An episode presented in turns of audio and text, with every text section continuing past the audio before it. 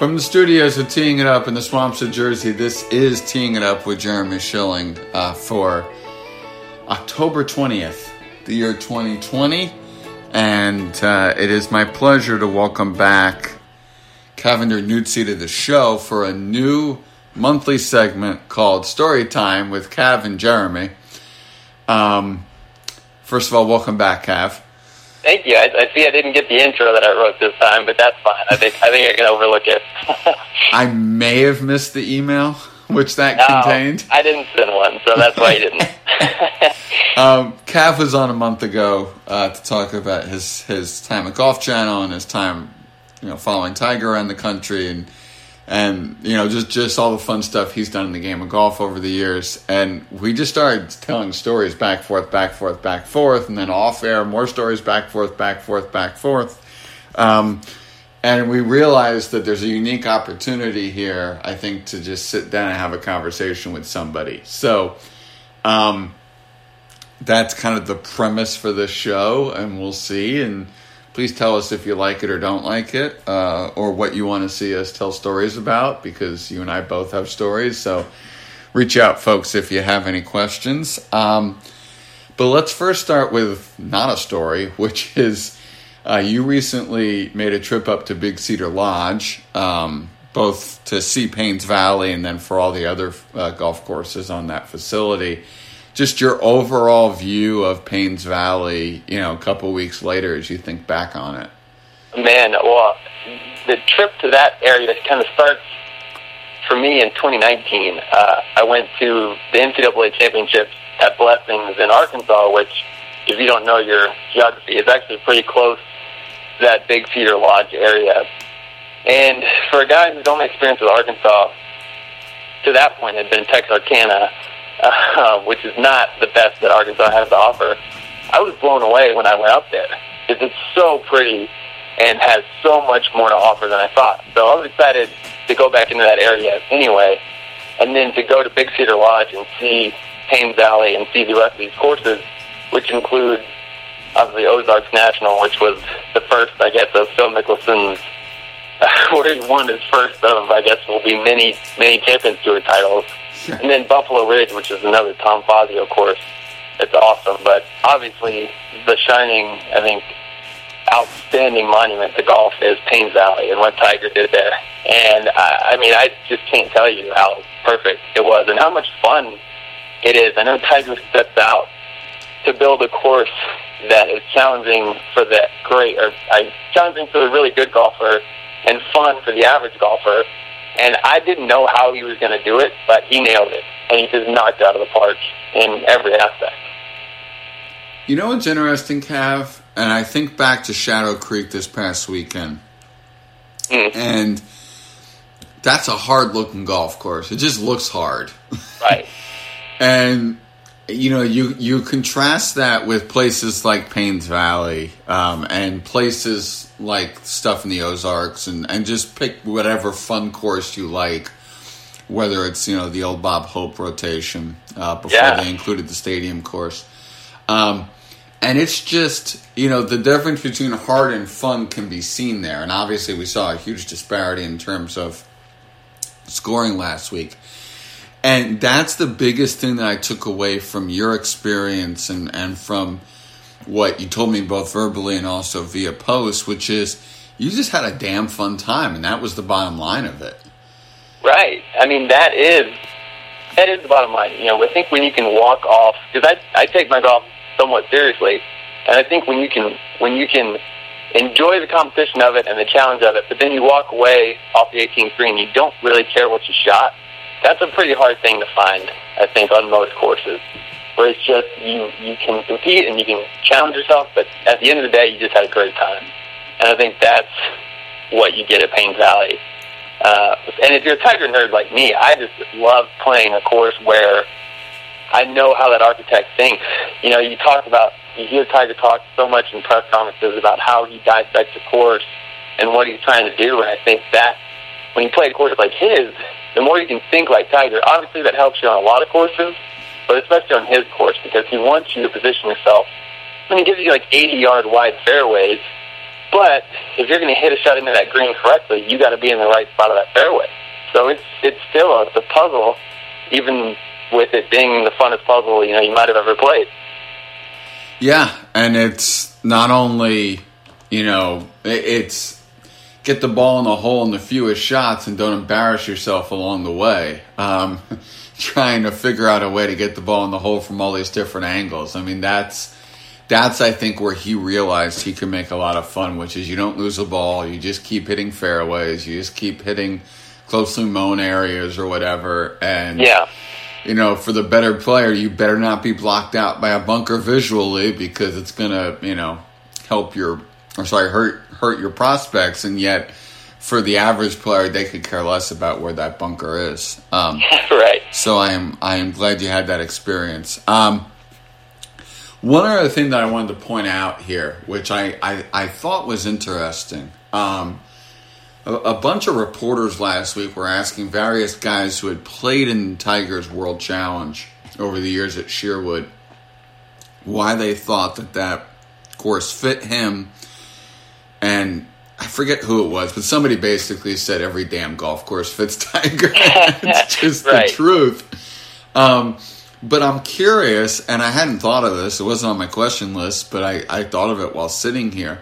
You've probably my my my guess is at one time in the 14 years that the now Hero World Challenge was at Sherwood, you you either attempted or did make yourself and uh, put yourself out there at Sherwood. If you did, what was your observations from being there? Right. Well, I was there, and you'll remember this because we talked about. It. I was there when he won his first uh, event post scandal. You know, oh, that's right. That's right. I forgot about this. Was at Sherwood, and from what I remember, um, he he dominated the par five. Uh, I, I remember he made a couple of eagles that week, I think, and just and picked apart the par five. Uh, you know, I think he just, it's a place he's just really, really comfortable with. I think he knows the greens really well from years and years of playing there. I think that, but Tiger and a lot of those pros just putt from memory more than they do even just reading it. So I think you take those combination of things, uh, you know, I think he's just really comfortable with the sight off the tees. I think it's just a place where he just can go and play golf. I don't think he has to worry that much about strategy or where he's hitting it because he knows his club's off every tee. So I think that you put all that stuff together, and the guy's the guy's pretty hard to beat. Really is. Um, they they posted the video of that, and I'm looking right now to see if I can see you. It's not obvious, but I'll let you view this and see if you pick up on yourself um, when he beat Zach Johnson a year after Zach Johnson beat him by holding it, which is just the most ridiculous. I mean, right? Tiger, as many times as Tiger's won that course between Zach Johnson and Graham McDowell robbing him of title, he should have had even more. Yeah, and it's it's just ridiculous what what he has done, and uh, yeah. and I look. We entered Japan last year and had no idea where his game was and what he was going to do, and. Mm-hmm um, he obviously figured out, you know, that that the knee was okay and there was a way to get it around. And what's fascinating about this coming week for me is that you know the three par fives helped Tiger immensely, but he has not played the par fives well um, in the last couple years. He really hasn't. Um, no. Except for a couple spots here and there, he's really had trouble. And that's what he's going to have to do this week. I think unless they've somehow tricked this out and made it more tougher than than a hit and giggle, which it was uh, in uh, December. Um, there's not many things they can do to this golf course with three par fives to stop them, unless you hit a shot wayward, which I mean everybody's going to do it at a golf course once in a while.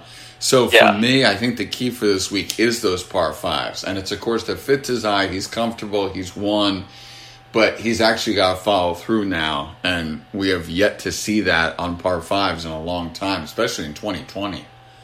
Right. You know, I I think something to consider too is that most of those World Challenges, what they were 18 players usually. I mean, that's mm-hmm. a team field, so I, not taking anything away from Tiger, but I think when you got in those fields, I think by the weekend you got maybe half the field that's even considering you know has a chance to win, and the other half is just kind of cashing in for a paycheck. This week is going to be a little different, much bigger field, and I think one of the things you always have to consider just with golf, no matter who it is, you know, if you're rooting for Tiger to win, there's a chance some guy just gets hot for four days and blows it away, you know, and then it's kind of an anomaly, which is always one of the fun things about golf. You never know whose week it's going to be. So with a big field, you know, Tiger can play well and still get tested.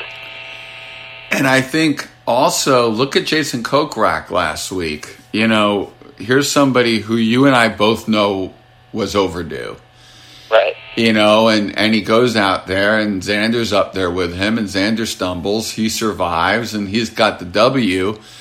And look, he was the best putter last week, and that's all it takes sometimes is one hot putting week, and somebody who's not known for his putting, in Kokrak, can suddenly get his first PGA Tour win and everything that comes with it. Um, so yeah, 78 is not 144, is not 156, but it sure is bigger than 18. Um, exactly. And while you do have some, some guys on different agendas, it's less so this week than it is um, in uh, December when the Hero World Challenge is usually played. When you've got guys testing equipment and they haven't practiced and they're there for just the points or the money or whatever.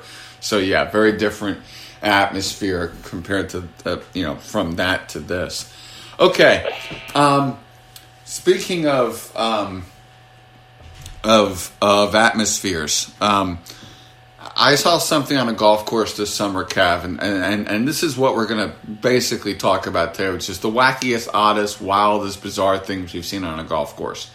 Um, and um, the, the the reason why I thought of this is that the CJ Cup at, at Shadow Creek had the bibigo spoons that were on the tee markers, and then we've had in Vegas they were literally rolling the tee markers, rolling dice like, and I could not believe it. I mean, Mark Russell's face was incredulous. It was like, is this really happening? And then when I, I, I think it was Matt Wolff said, "Can I keep these?" Like those guys genuinely were enjoying themselves rolling these dice to figure out the playoff hitting order. Mm. I saw somebody this summer, um, and I won't name names because they might be listening to this, um, who had a friend who did not hit the ball very well. And it's one of those classic swings of a beginner slash intermediate player where the club just shuts down completely at impact and you've got like two degrees of loft and he hit a low liner. This is one of those baseball low liners that just goes through the infield faster than you can say a line drive through the infield, faster right. than you can say those words. Right, but it's too fast. It's, it's good enough for a single, too fast for a double.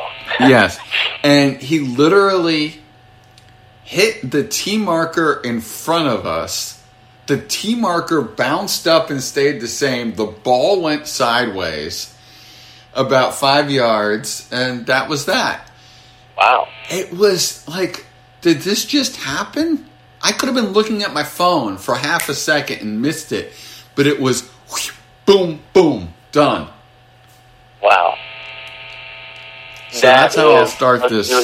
Yes, that's how I'll start this back and forth off, which is that has got to be the oddest thing involving a T marker I've ever seen, and maybe a lot of people have ever seen.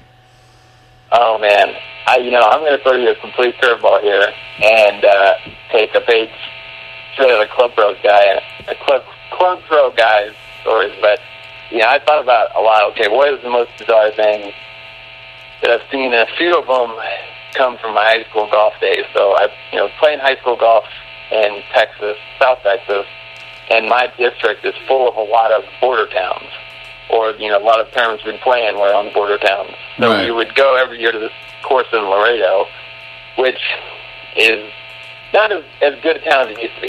it's a pretty rough area, but the course that we went to, the first year was pretty good. There was the hole was a par five with water up by the green. The next year we come back, it's a par four because part of the fairway is unplayable.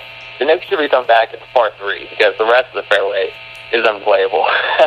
so that that is one of the most bizarre things I've ever seen. It's a course where the same hole has three different pars uh, year to year to year. That, that I don't know if you've ever seen anything like that, but it's it's pretty fantastic. They changed the par from year to year to year.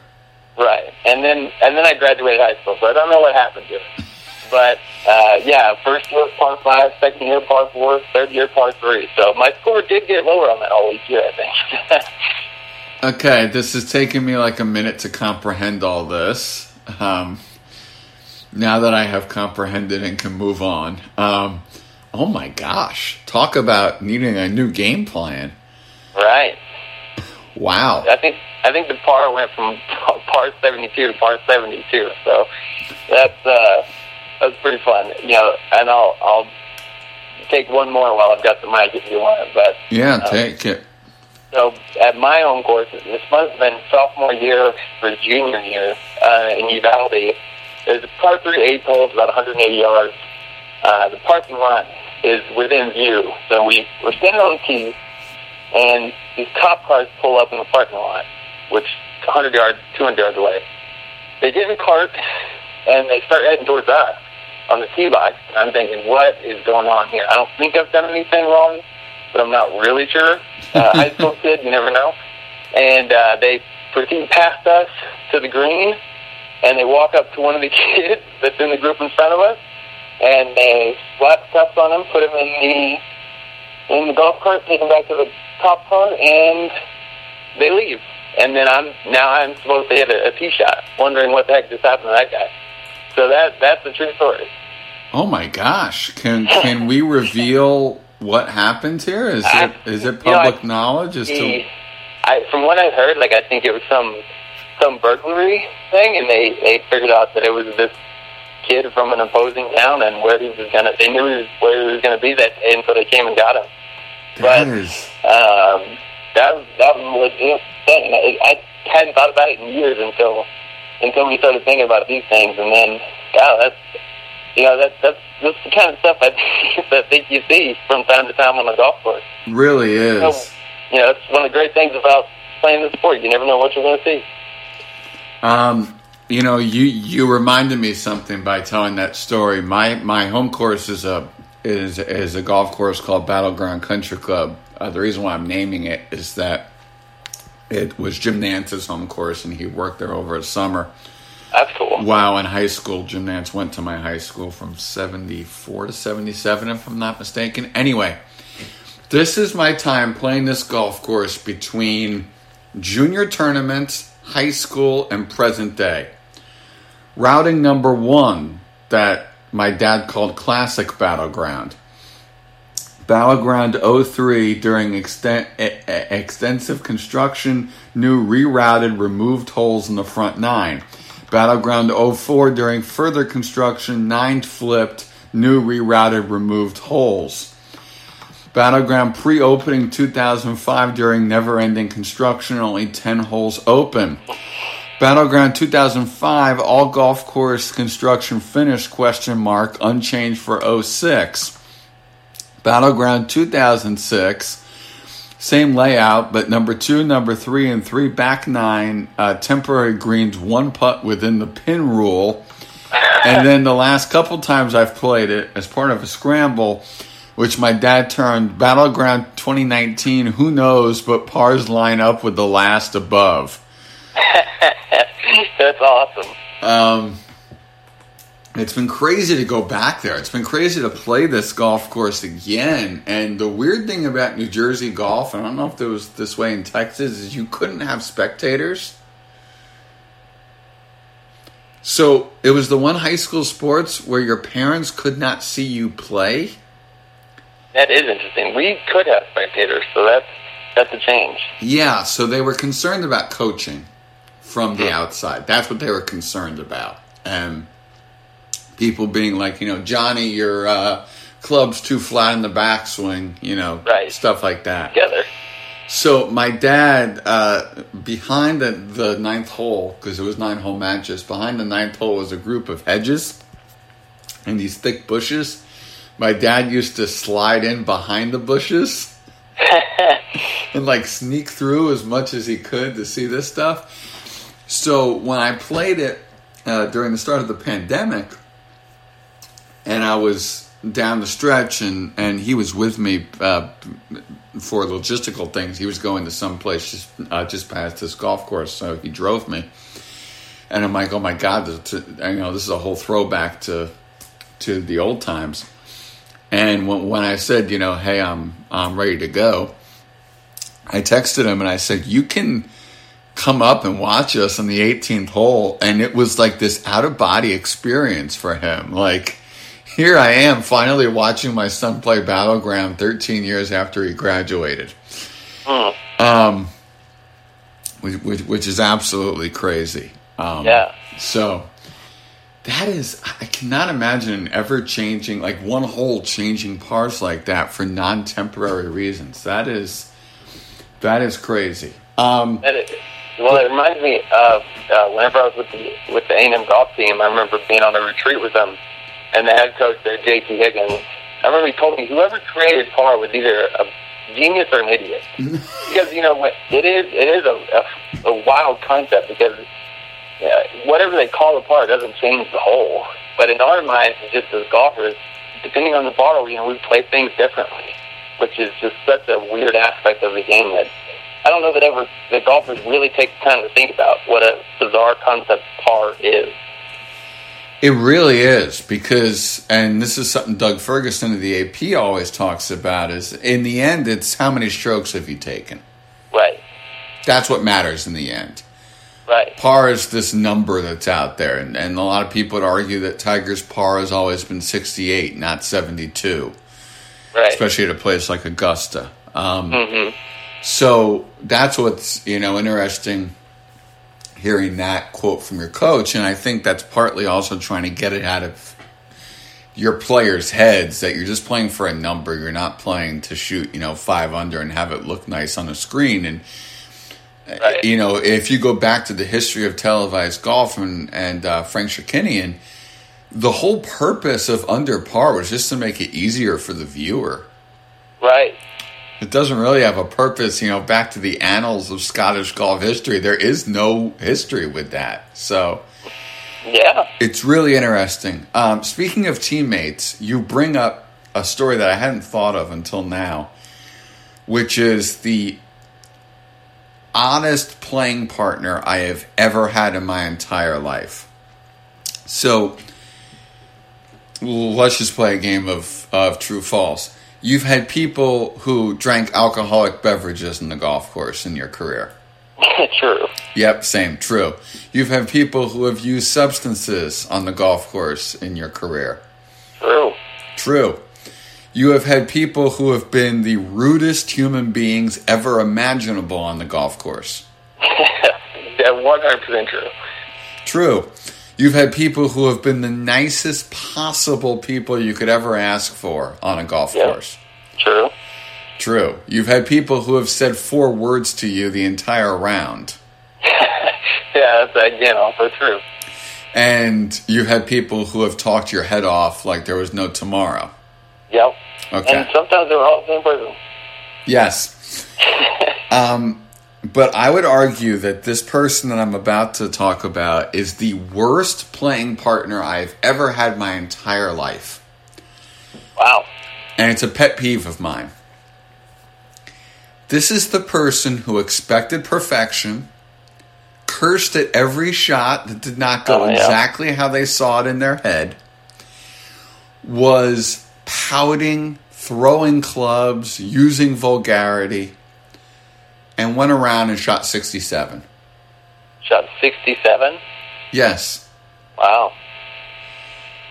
That does, if you if you if you shoot 67 and you still don't have a good time, I don't know if this game is really for you. Exactly. And my buddy and I were looking at each other like, is this really happening? Yeah. Like this dude is shooting lights out, and the fact that he lipped out a birdie putt in the 12th hole is worse than any medical issue he's ever encountered. yeah. I mean, that's the way he was reacting. Yeah.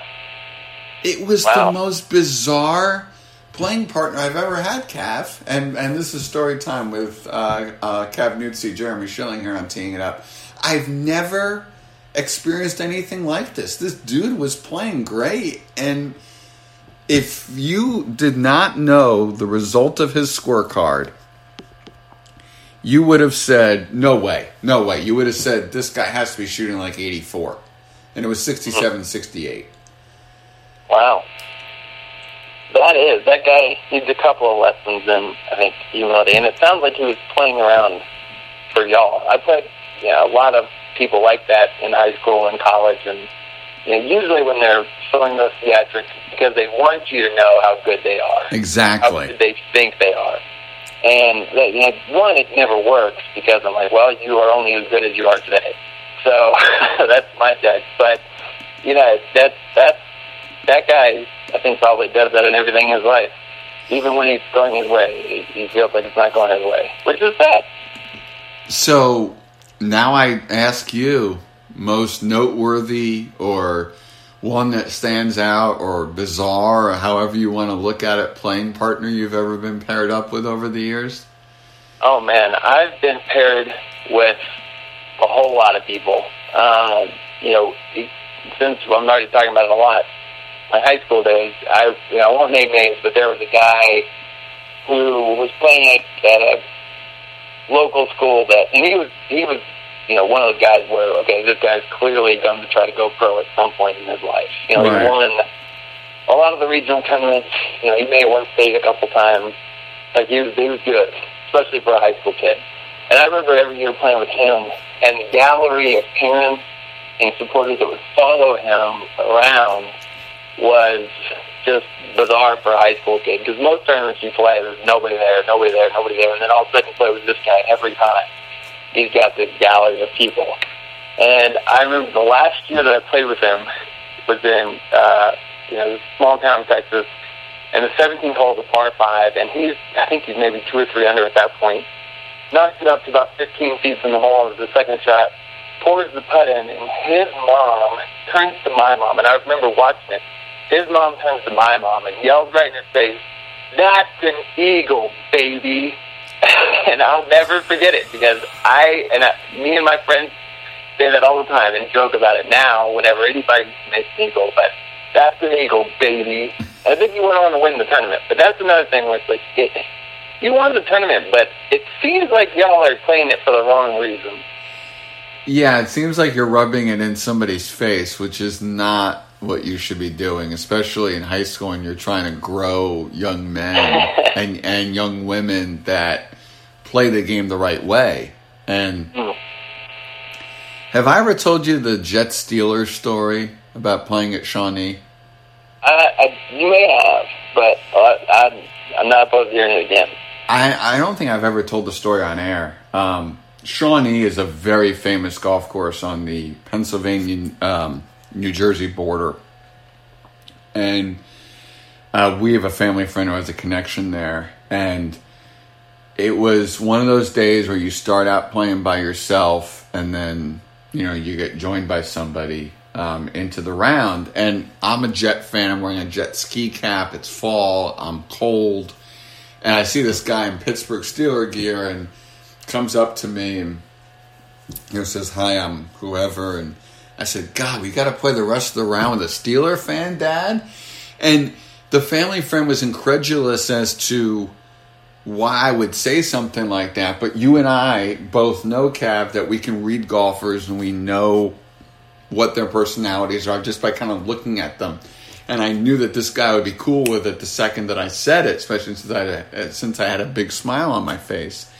And it just feels like the guy you just described was trying to rub it in, whereas I'm just trying to have a jovial, lighthearted joke to like be the icebreaker to have people join us because that can be such an odd thing when you're having people join you.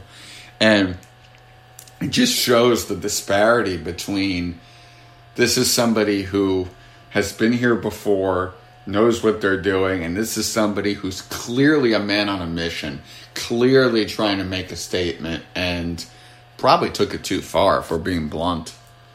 Right. I mean, you know, like most things in life, I think it always it just comes down to intention. What is your intention? Yeah. No, it's a really true statement because intentions is everything. And Right. if your intentions is is messed up, it's going to come out at some point. And if your intentions is good, that's what's going to shine. Right. But is- there's nothing wrong. Like you said, there's nothing wrong with giving somebody the needle. I mean, that's what that's Tiger. I think that might be his favorite part of golf Yeah. is giving is giving people the needle and getting it back. Yes.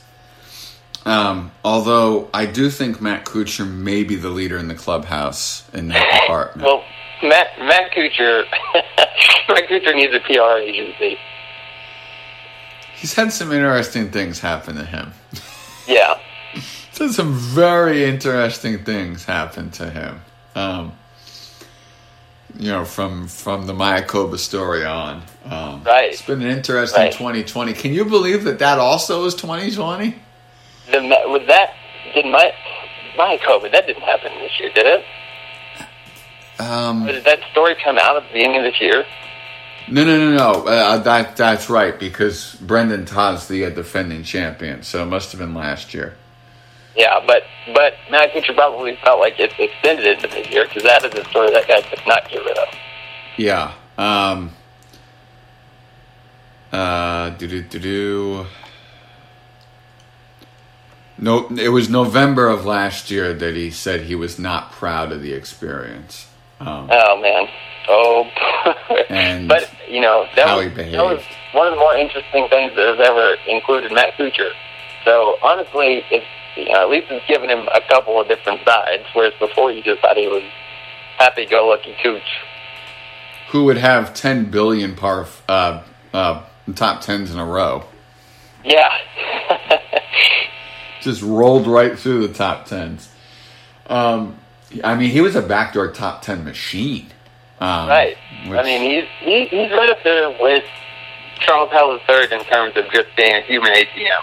I mean, every time that guy tees it up, he's cashing the big check. he really is, and he's also somebody that everybody will say nice things about. Everybody will say likes to, you know, throw the needle. But we have seen some odd things come out about him in, in uh, recent years, and I'm not being judgmental. I'm just saying that, like, you know, you almost don't know what to think sometimes. Um, Right. When, when you see that level of uh, or, or this amount of odd things come out about somebody. Um, Right. and how that all Yeah. plays out. Um, It, yeah, you know, it it there's you know there's been a couple of guys on the PGA Tour that are you know, and I'm not naming Kuchar, I'm just saying in general that are very very fan friendly on the course, and you know, but you hear rumors about them on other things, and like well, at a certain point, even if they're faking it, like if they faked it for 20 years, like with, is that faking it anymore? You know, it seems like at a certain point, if you fake being nice for so long, then that's is that really that different from being nice? yeah. Yeah. Matt Kuchar uh, has 107 career top tens in the PGA Tour. Goodness gracious. Nine wins, 13 seconds, 12 thirds. He's Hmm. made 51 and a half million lifetime. Still looking for that first major. Right. Has he? So has he? Much like Lee Westwood, has he aged out of the conversation of best player to never win a major? Okay, this is a fascinating conversation because I think you have to put this into two categories. There's the young brigade, Mm. of which Wolff Morikawa, Hovland, now Collin's out of that group. You add in a Xander, you add in some of these young guys, right? And then there's the Rickie Fowler group, hmm which I would put Kuchar in, in terms of best players to never win a major. And then there's what I call the Monty Lee Westwood group, which is obviously Monty's aged out, but yeah, Lee's probably at the end of his run, uh, or or getting close to it. Of best players never to win a major, but I would still put up there that I think Kuchar can win. I think Lee Westwood can win under the right circumstances. Um, and I'm not ready to put them, you know, someone like Matt Wolff on that list. Yes, he's contended twice, and yes, now Bryson's off that list. Um, but I wouldn't, um, I, I wouldn't start putting uh, uh, people uh, it's so odd because we're just in really weird places right now in um, in talking about this. I mean, most top five finishes in a major. This is from uh, this has got to be from Justin Ray. Yeah, it is. Uh, fifteenth club. Most players. Um, uh, top five finishes in the majors without a win since the Masters was first held. It's Lee Westwood with 12, Harry Cooper 10, Jay Haas 9, Rickie, Doug Sanders, Jeff Maggert, Ed Dudley, all with 8. Um, Wait, was you said Rickie has eight? Yeah, Rickie has eight top fives. Which, look, I think you're looking at 2021 for him with these swing changes. Um, but yeah, it, it, it is an interesting question of who is the best player right now never to win a major, which I think is different than best player never to win a major. Right. You know, I think I think you right now you kind of break it into two conversations. You got maybe the best player with track record and everything included, and then you have to look at probably most talented player, which I think tends to skew younger now. Yes, I would agree. Although I would argue that what you are looking at is like here's the career money list and majors in that because this is where I think it gets even more complicated as you dig down. Tiger, Phil, Furyk, VJ, DJ has only one major, hasn't won since Oakmont. Adam Scott, one major. That's it. Rory hasn't won one in six years. Sergio has the one. He'll be happy and, and go to the bank. Right. Kuchar has, no, uh, has none. Ernie's in the backside of his career. Jason Day can't stay healthy. Zach has two. I mean, that's significant. He'll, he'll take Augusta and St. Andrews and th- say thank you very much. Bubba has two only at Augusta. Davis Love has one. Uh, Stricker never won a major. Spieth, we know about his problems. Webb Simpson just has the one. CH3. And then you get into a really interesting group in my mind, which is Rickie Fowler, Brandt Snedeker, Luke Donald, uh, Rory Sabbatini, um, and and you go all the way down to Patrick Reed, who I don't think I think he knows that that 2018 major uh, Masters was odd and received oddly by the golf world, and I think he wants to back it up. So you've got this odd mix of guys who have won one, not won one. He's they've won in a while, they haven't won a major in a while.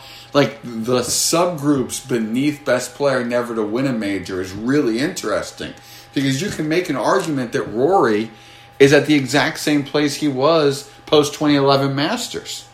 Hmm. Yeah, you know, it seems like it. What's interesting is reading down that list. You know, I feel like, and take this as you will, but and I'll be interested to hear your thoughts.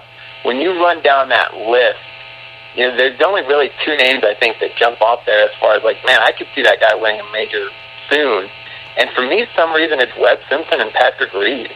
I feel like those two guys, their games have been so solid all year, and they're they're two guys that I think just mentally are in the right spots for majors. They're scrappy, they drive the ball pretty well, and they've done it before in majors. For some reason, those two guys jump out as guys that are probably going to get another one before most of the rest of the guys on that list. And then you flip things around and you look at the final standings of the FedEx Cup last year. Xander doesn't have one yet. Rahm doesn't have one yet. Scotty Scheffler doesn't have one yet. Tyrrell Hatton doesn't have one yet. Um, so, so, so it's uh, Sebastian Munoz, Sungjae Im, who plays every week, Harris English. Webb hasn't won one, as, as you said, in eight years. Mackenzie Hughes, Berger, Matsuyama, they're all still looking for one. Finau is still looking to break the uh, Puerto Rico Open curse. Lanto Griffin, Ancer, Hovland, Todd. Bryson obviously now has one. Kevin Kisner is still searching. Ryan Palmer, Cam Smith, Cam Champ, Joaquin Niemann, Kevin Na, Mark Leishman, Billy Horschel, Adam Long, Kevin Streelman, Ben An, Cantlay, Wolff, Fitzpatrick, Harman. I mean, look at this part of the list of the FedEx Cup as you start going from 25 on down, where you know, you you you get down to the Gary Woodlands of the world uh, finally here at 43, but um, so basically you're looking at a situation here where it's a, a lot of guys who haven't been there before, a lot of guys who a lot has been put on their shoulders as the next great blank, and I would argue that only Bryson really in in recent excuse me, in, in, in recent um, history has actually lived up to what he said. And it's not an insult to anybody else. It's just that winning is hard, majors is hard, and this is going to take a little bit for some of these guys. Yeah, you know, I think it, it's important. You know, you only get four a year, so you know, there's, there's only so many to go around. And you know, these guys, like you, know, you got to peak at the right time. You got to, and like they said, you got to hope somebody else doesn't have a hot putter. Know, there's been plenty of guys who should have won a major that just never did, and eventually those opportunities stopped coming. But it, it it's fun, and that, that's the big reason why when I tell people what tournaments to go to, and you know they ask, well, do you want to go to practice round? Do you want to go to this? If you can be on the ground during tournament competition of a major, I don't think there's anything else like it because these guys, there's such a level of seriousness there because these guys are playing for these reasons we're talking about. Like to get on these lists or get off certain lists, you know, to become a major champion puts you at such a threshold that I think they feel it from the time that they start, which I, you know, it's an interesting thing to see who can get these things checked off. Hopefully the Masters in November is the last major we have with no fans. But this has been an opportunity for certain guys to get out there and get their major without some of the pressure, right? It, that's the storyline we hear pretty much every major Sunday now is how different this is. And it's, you know, it's helped probably guys like a Collin Morikawa and Matthew and it's probably hurt guys like Rory McIlroy. Yeah, and he said so. Um, excuse me. Wow. I guess my voice wasn't ready for prime time even after I drank water. Let's try that again. Yeah, um, Rory has now admitted that some of that was also the baby and just wanted to make sure that Erica was okay and the nervousness right. of, of going out there and being in the in public while also trying to you know be able to make sure everything was uh, healthy and, and fine at home. What I find really interesting about them is when is uh, or, or, sorry about this whole thing with the with uh, no fans is and this is how I'm going to dovetail into my next story. This is going to be a, a professional segue here. You ready for it? I'm ready. You're not getting a lot of the. I, I think that the Tigers of the world go in there knowing we're going to have a phone go off, a person go off, somebody trip, um, you're you're you know seeing people go all over the place, and no, you're not getting that, and it's very different to be able to. And you've seen guys do it all the time during this resumption, back off because somebody's cart was being moved for all the right reasons, but it's just silence, and then you hear something out of nowhere. Tiger is used to everything screaming, yelling, cheering, you know, people running all over the place, and just he's used to it. I think he comes in with that mindset and just that concept. If you end up in a final group with him, if you're a Tom Hoge or a, or a Scott Brown or whatever, you're in danger, in quotes, not physically in danger, but just your ability to successfully play is very different because you are playing in this unique environment where everybody's the same, whether you're Tiger or whether you're you know, um, uh, Scott Brown or, or Tom Hoge. No offense to them, but I think even they would admit it's a different. You know, they're not Tiger Woods. Right. Um, so, just super briefly, do you think I'm onto something there? Oh, absolutely. You know, there, there is. I mean, it's so much fun to watch Tiger in a final round, especially like when he's paired with somebody because you just knew, okay, this is Tiger's world he's playing. I mean, remember when a couple of years ago, gosh, I think this was right during that when Phil beat Tiger during that Pebble Beach Pro Am. But remember when the story came out that Butch Harmon had told Phil all the secrets that Tiger would use to manipulate the crowd? Yep. To his advantage.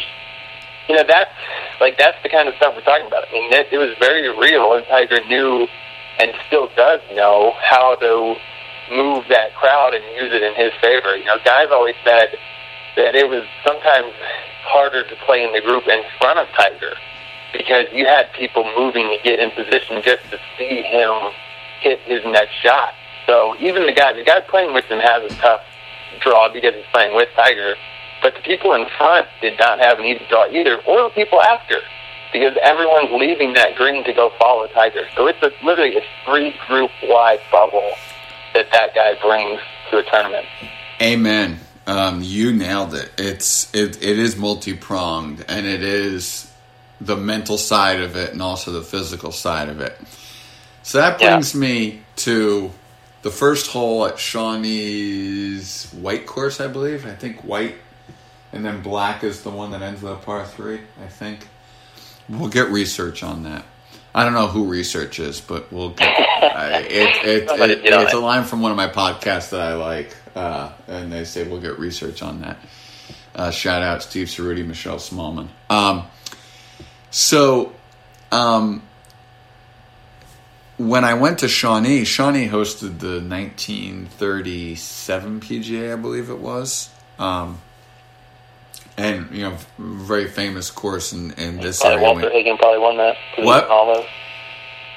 It was uh, somebody won it in front of Sam Snead. I will get that for you momentarily. Um, so basically, no, I don't want the 1916 PGA Championship. There's one I did not expect. Was that wasn't that the first one? yeah, something like that. Um, it is. Let's see. Yep, yeah, uh, sorry, 1938. Paul Runyan beat Sam Snead eight and seven. Nice.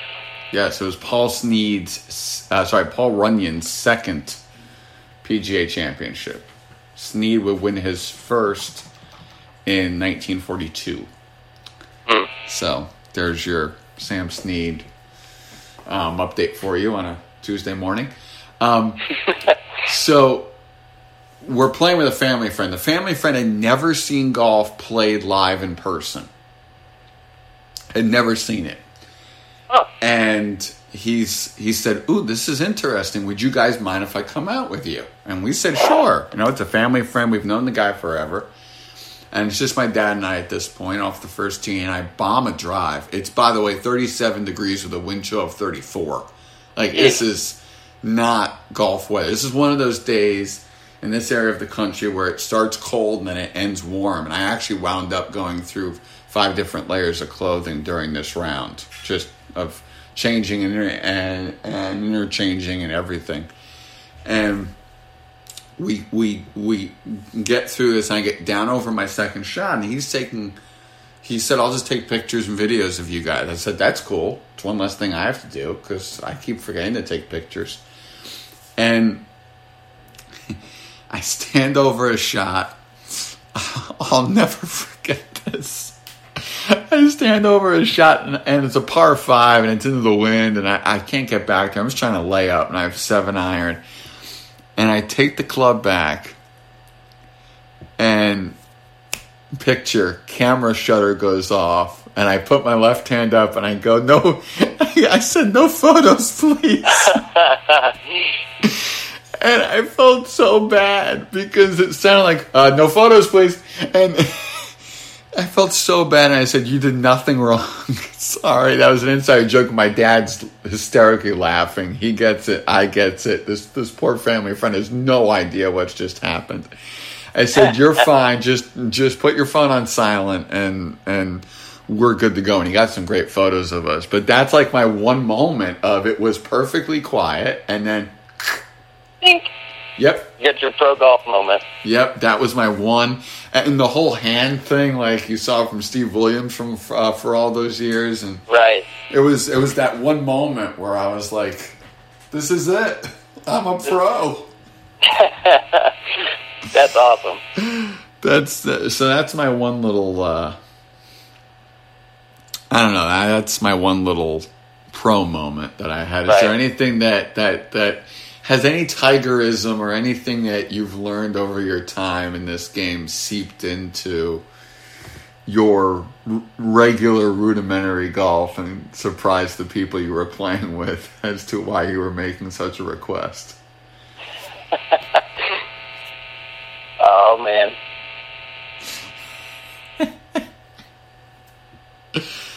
Uh, I wish you guys could hear our off-air conversations because there's probably one you could slide in here right now that you just can't because of whatever reason.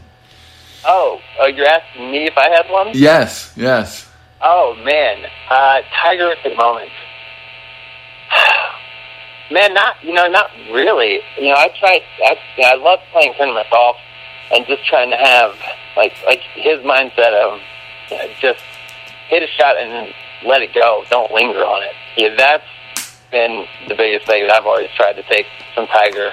Uh, you know, there, some people probably used to think I was deaf playing tournaments. Some because I mean, I, I if somebody was yelling my name or something during a tournament, I wouldn't turn around and look because it's like you're trying to play golf. So I tried to take that mindset of his. You know, I think, and I really always appreciated Tiger, especially in the older days when he would turn down the pregame interview. I always thought if I was a pro golfer, I would not talk before my round because it just that's that's the thing where I think you have to preserve your bubble of I'm here to work.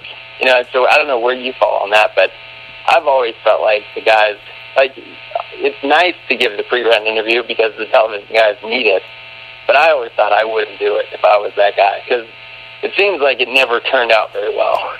I always thought if the guy gave a pre-round interview during a tournament, I don't think that guy went on to win very often. As Tiger said to David Feherty once during one of those made-for-TV thingies, he's like, "You're bothering me. Why?" Right, right. and that I and and obviously he was joking around and and he and Faraday are very close, but I do think there was that there is this interesting thing of okay, my time is my time and you ain't going to be a part of it. Sorry, nothing personal, but you ain't going to be a part of this. And Right.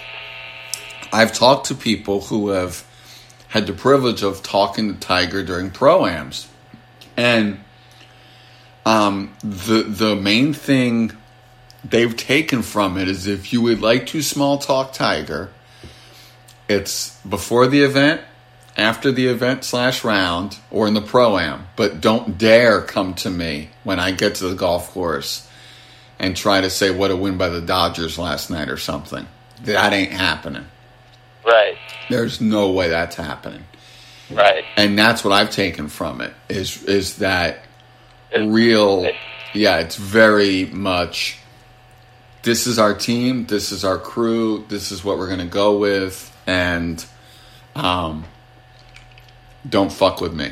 Sorry to curse, Yeah. but but that's basically his attitude. It's like don't bleeping mess with me. Right. And it worked.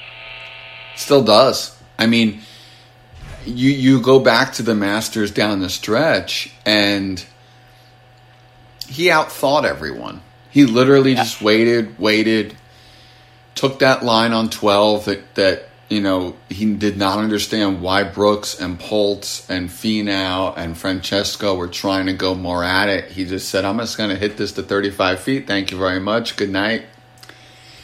And just methodically winning this thing. Right. I mean, th- if I ever play against that, I mean, it, you know, don't go after the right pin. Take it over the middle of the bunker, hit the middle of the green, and say thank you very much. See, that's harder for people like you and I to actually execute. I've long, you know, you know how we get like caught as golfers looking at a golf course we're about to play via like Google Maps and stuff. Hey, sure, yeah. And it's like, yes, we're yes, I'm totally going to take it over this bunker. Like, yes, this is a great line. This puts me in a great spot. And then you get over it, and it's like, no, can't do it. On for it. There's this course I play that has some undulation, so none of the yardages feel like they actually are. Hmm. And this is like a 400 yard golf course, but it looks because of the way the course is built and the angles like it's about 480 yards. And I'm like, wait, I can hit it here and I'm going to carry all this? Like, and they're like, yes, I promise. And it's like 25 yards in front of us. You're good. it's so weird being at, at, at different altitudes and trying to hit a shot and trust it that it's the right distance. And so often Tiger has done the equivalent to that, which is this is what I know, this is what I'm comfortable with, and I'm going to hit it right here. Yep. And I'm going to take my par and I'm going to go and do something else. And if I happen to make a long one, wonderful. Right. Um, so here's where we are. We're, we're talking to Cav Newsom here on, uh, sorry, it's Cav Newtsy. I have now combined your name with Gavin Newsom's name. Congratulations. Thank you. Um, that's It's better than Gavin DeGraw, I guess. Yes, so that's probably not a uh, n- not a slip up you expected today, but you never know what's going to happen. Um, and we're going to do this, which because we wanted to do this for an hour and we've got two minutes and one second. Not that we have to hold directly to an hour, um, but a best thing you've seen in golf in the past month, and then uh, I I have to tell my orthodontist story because it's just it's just the epitome of of when your love of somebody has gone too far. Um, well, let's let's do that first, and then I'll follow it up with my favorite thing in golf Okay. recently. And then, by the way, if you have something ridiculous that you want to tack onto this, go ahead. Um, I'm in Colorado. I'm in Steamboat Springs, I think it was. Gorgeous area of the country. Um, Yeah. I've always wanted to go to that country music festival there, but never have. It's just beautiful. It's a beautiful place. And we were playing some kind of muni, and there was elk.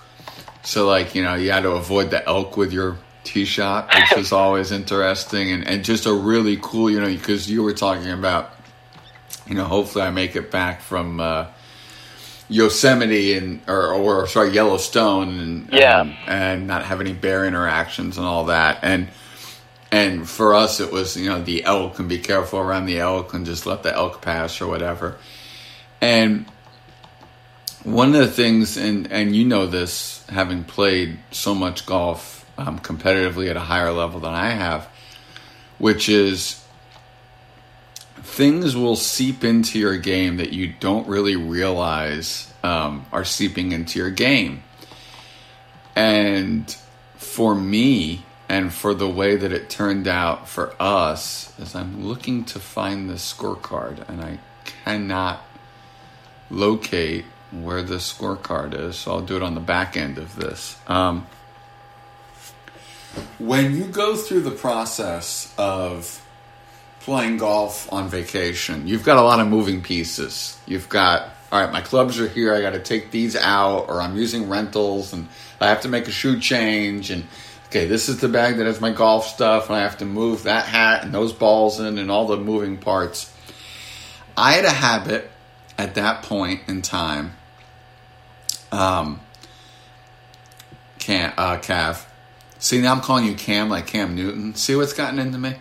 Um, where I was taking off my glove with my teeth, Wow. Yeah. which is a very tiger thing. right. And uh, and again, folks, I promise this is a totally rated G thing here. We're not going to get disgusting. And this became so much of an issue. Uh, sorry, so much of my natural personality and rhythm and just the way that I approached around. Um, here it is. This is it. This is it right here. Uh, this is, I believe, this is it. Steamboat Golf Club in Steamboat Springs, California. Uh, uh, uh, sorry, Colorado. Um, it's either that or my round at, at Lake Estes nine hole course in, in, in Estes Park, but similar. And so we've got me taking my glove off with my teeth, and we've got Jeremy with braces. And I got a part of my glove stuck in my teeth that led to Oh. a brace coming off. Wow. The brace was intact. The wire on either side was intact. But now I've got two open holes and I've got a brace that's in my hand. Wow. Um, last time I checked, that's problematic, yeah, I would think so. to say the least. And everyone. to say the least. Second of all, these rounds were played five. Um, sorry, these these rounds were played two days apart in the year 2000. Not easy to find. Uh, you know, there's no cell phones here to help us. right. And we play the rest of the round. I played well. I was happy actually with how it went. I think it was the Estes Park round. Now, come to think about it, because I ended with a par, and I vaguely remember this. I, I did lose to my dad though, which did not feel well. Um, but we get done with it, and my mom comes, and I'm like, "Look at this," and she's like, "Uh oh," and I had had ten thousand things done to me over the years in terms of um, mouth stuff, trying to get my mouth to where it is today. And I'm like, you got to be kidding me! Like I've just taken a brace off with my teeth while playing golf in Colorado. And we go to the pro shop and we're like, is there a phone book we can use? The person looks at us like, a phone book? I'm like, yeah, we need an orthodontist. Wow. And I'm I, like, I guarantee you, you've never heard that before. Yes, never. They've had people who needed medical attention because they were hit. They've had people who were looking for restaurant information. They've never had anybody who was looking for them for, for that. and it's the end of the day too. We were playing Twilight, so this is like five thirty, six at night, and we call up, and this very nice place was like, "We get it. You've had a little incident is everything intact? And we said, yes, it's just that that thing had gotten detached, but besides that, everything was intact. Come on in. And these people, and if they're listening somehow, thank you. Um, again, even though it's been 20 years, they reattached the brace, they reattached the wire because they had to get a new wire because that wire was technically broken.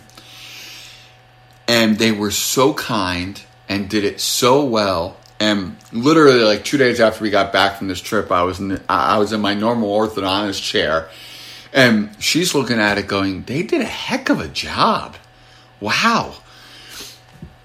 And we we sent them lunch once we got back, just as a thank you um, for everything. And I cannot speak highly enough of how professional these people were to handle somebody who had done one of the dumbest things you can do, which is putting a glove in your mouth. And they handled us and took care of us. And yeah, that's how I ended up. Oh, and by the way, I've never done that habit ever again since. Well, the important thing is that you learned your lesson. Yes, very much so. That was more long winded than I thought it would be, but that's Oh, good. that was yeah, that's how I ended up in an orthodontist chair on a golf trip in Colorado. That's awesome. Oh man. Well, I'll just jump straight into my favorite thing Yeah. in golf the last month. And I thought about this, and I think the only thing that stood out to me, and it, it's extend past the past month, but I've really enjoyed this new influx of players on the Champions Tour. Because it, it brings me back, because I really started getting into watching professional golf yeah, around 2004, 2005, 2006. And at that time, I mean, the big three on tour, really, I remember at the time there were the big four. And at that time it was Tiger Woods, Ernie Els, Phil Mickelson, and Retief Goosen. And so to see those guys move on to the Champions Tour, it's so much fun because I think for a while there, when it's all credit to Bernhard Langer, and I enjoy watching him, but for a while there, he was kind of the only interesting factor, unless you had Miguel Angel Jimenez up there doing things. So it's nice to see that the Champions Tour is having this resurgence and it's giving these guys uh, almost a second career. That's pretty cool. I it is pretty cool for sure. It is um it's just hard for me to believe what I'm watching and who I'm watching. Right. And I think that we're about a year to two years away from these guys really diving in.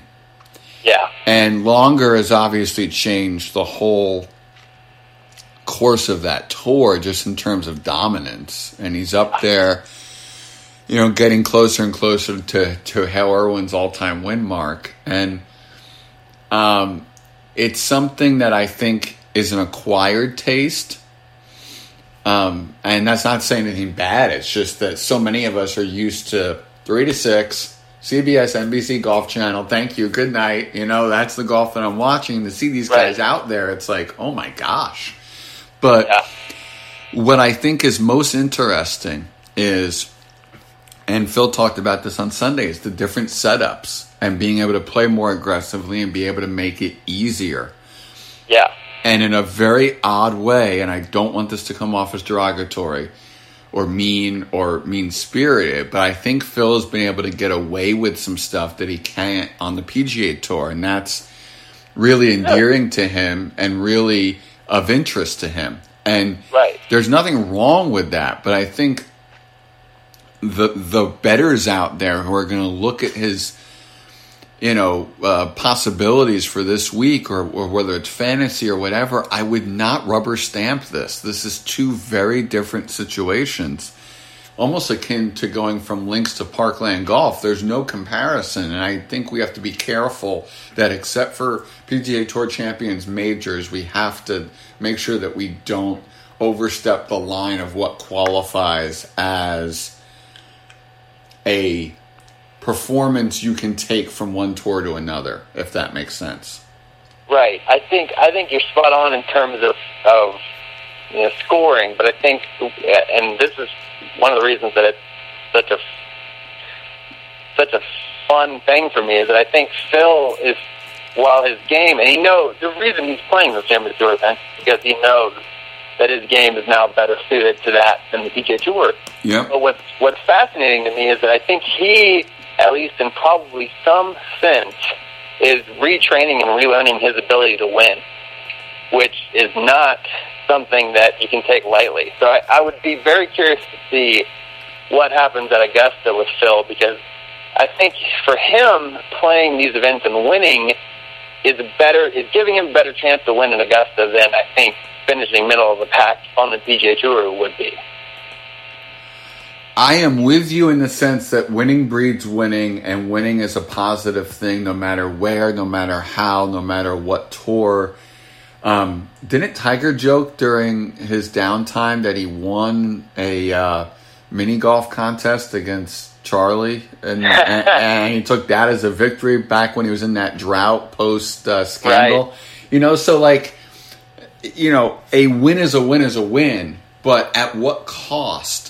And is it false confidence? Because he went then to Safeway, and I think a lot of people thought this was going to be this great momentum going into the U.S. Open, and he had a, a left miss at Safeway that that didn't show up anywhere else. You saw that left miss again on Sunday in this Champions Tour event on- the ninth tee, and I do wonder at what point does it no longer help your game. Right. Who knows? And that, but what I love is that we're having these conversations about the Champions Tour. You know, that to me, I think is a good thing for golf, and is to have as many different avenues doing well as possible.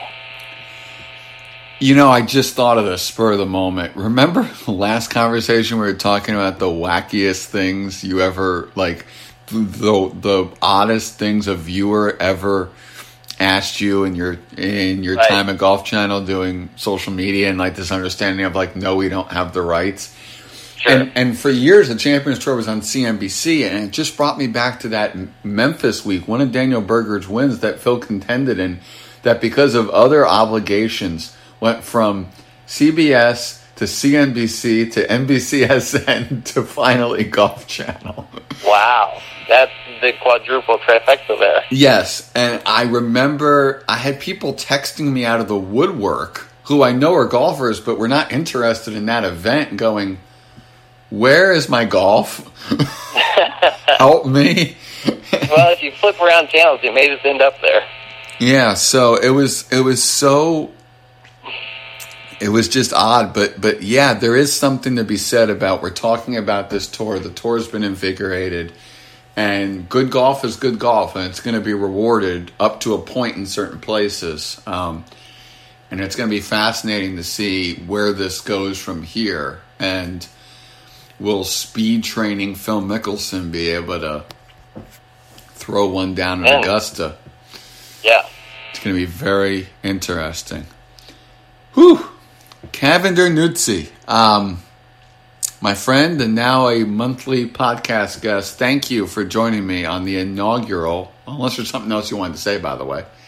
No, man, I'm good. I think I'll save it for next time. Yep. So we will save that for next month. Uh, story time with with Cav and Jeremy every month here on Teeing It Up. It's a pleasure, my man. Thank you. And um, got it, boss. Thanks for having me. Uh, it's my pleasure. And thank you all for listening to this edition of Teeing It Up with Jeremy Schilling.